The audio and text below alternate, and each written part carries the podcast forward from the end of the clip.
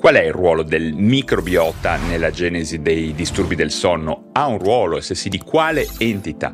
E soprattutto è possibile lavorare a questo livello per migliorare la qualità del nostro sonno? Tante domande direi molto molto interessanti. Ormai abbiamo un certo numero di evidenze che suggeriscono come alcuni disturbi del sonno, ad esempio l'insonnia, la classica insonnia e l'agitazione notturna, possono essere connessi ad una disfunzione del microbiota intestinale. Ad esempio, un recente studio condotto in Cina si è posto l'obiettivo di esaminare la qualità del riposo notturno di un gruppo di studenti universitari, come solitamente accade, ai quali è stato chiesto di compilare il questionario PSQI, ovvero il Pittsburgh Sleep Quality Index. Poi queste persone sono state assegnate a due gruppi in base al punteggio del test, chi presentava disturbi del sonno e chi dormiva senza particolari problemi. In seguito si è ad analizzare il microbiota intestinale di tutti i partecipanti allo studio. Sebbene non ci fossero grosse differenze nel livello di biodiversità dei due gruppi, si è però potuto verificare come la composizione in termini di ceppi batterici fosse molto diversa e le principali differenze si osservavano soprattutto per i batteri dei ceppi Tenericutes e Delusimicrobia, entrambi ridotti nei soggetti con disturbi del sonno. Inoltre vi erano differenze per quello che riguardava il metabolismo del butirrato e del propionato, acidi grassi a catena corta, e questo non stupisce. In questo senso potrebbe essere plausibile che il butirato e il propionato siano implicati nei meccanismi che aumentano il rischio di malattie neurodegenerative nei soggetti con disturbi del sonno, un dato abbondantemente verificato peraltro. Infatti le alterazioni del sonno sono spesso sintomi precoci della malattia di Alzheimer e della malattia di Parkinson, quindi in futuro si potrebbe, sulla base della sua composizione, magari integrare o modulare il microbiota per cercare di ripristinare la corretta eubiosi, nella speranza di di contrastare i problemi legati al sonno e ritardare o prevenire il rischio di insorgenza di possibili malattie neurodegenerative. Ricordiamoci che disturbi del sonno di una certa entità correlano positivamente per questo genere di problemi neurodegenerativi, specialmente nella popolazione anziana. Ma c'è un altro punto importante da affrontare parlando di microbiota e riposo notturno, ovvero la questione delicata della melatonina. Allora, voi tutti saprete, perché ne ho parlato anche varie volte, che la melatonina è un ormone prodotto dalla ghiandola ghiandola pineale o epifisi che normalmente regola il ritmo sonno-veglia. Sappiamo ormai con ragionevole certezza che la sua produzione è influenzata dallo stile di vita, da fattori ambientali e dall'invecchiamento. Mentre conosciamo in modo abbastanza chiaro il suo meccanismo di azione, non è ancora chiaro cosa accade al nostro organismo quando non produciamo abbastanza melatonina. Ma anche in questo caso sembra esserci un legame interessantissimo con il microbiota. Infatti in diversi studi sui modelli animali animali si è potuto valutare che la ridotta sintesi di melatonina è spesso associata ad alterazioni del microbiota intestinale, all'Alzheimer, nuovamente all'obesità con relativa insulinoresistenza e questo potrebbe anche spiegare disturbi del sonno spesso osservati nei pazienti con malattia di Alzheimer. Quello che sembra accadere è che il microbiota alterato si associ all'aumento di permeabilità intestinale, la famosa leaky gut syndrome, ne abbiamo già parlato in altri video, e quindi allo sviluppo di infiammazione in tutto l'organismo e all'espansione espansione nel microbiota di un particolare batterio, il Rumini Clostridium. Inoltre sappiamo che la diminuzione della sintesi di melatonina protratta nel tempo può provocare nell'adulto dei fenomeni classicamente legati all'Alzheimer, come l'eccessiva attivazione della microglia, il deposito di proteine beta-amiloide e la riduzione della memoria, il sintomo classico. Non è infrequente che un riposo notturno non ottimale, con un'architettura del sonno alterata,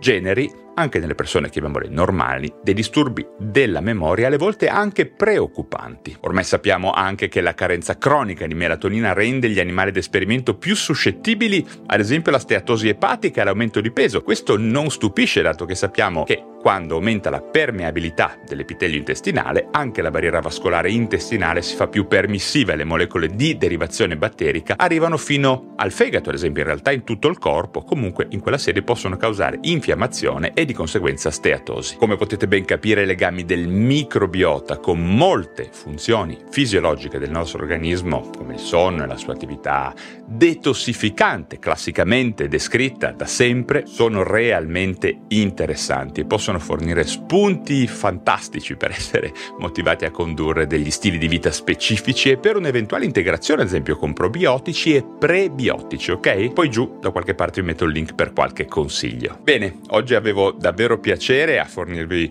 delle informazioni utili, abbastanza di base, su questi temi della psicobiotica che potrete certamente approfondire sia su Psicobiotica, il mio libro specifico che trovate su Amazon, che su PsyQ, ormai lo sapete, dove c'è un capitolo specifico su questo tema, e PsyQ lo trovate ovviamente sullo store Amazon cercando PsyQ o Valerio Rosso. Anche in questo caso vi metto qualche link giù in descrizione. Ah, molto importante, vi consiglio anche di iscrivervi alla mia nuovissima newsletter tramite la quale resterete in contatto con me e ogni settimana avrete delle informazioni utili, esclusive e che non troverete da nessun'altra parte, sempre sulla salute mentale, sugli psicofarmaci, sullo stile di vita, le neuroscienze, sul benessere in generale. Anche in questo caso il link è giù in descrizione e ricordate che al momento, voi lo sapete, non faccio consulti privati o visite private, ma in futuro, se dovesse accadere, mi si aprissero delle opportunità, lo segnalerò sicuramente tramite la newsletter. Ok? Per oggi ho finito, datemi un like, iscrivetevi, anzi abbonatevi e come sempre ci si vede presto per parlare di un nuovo argomento.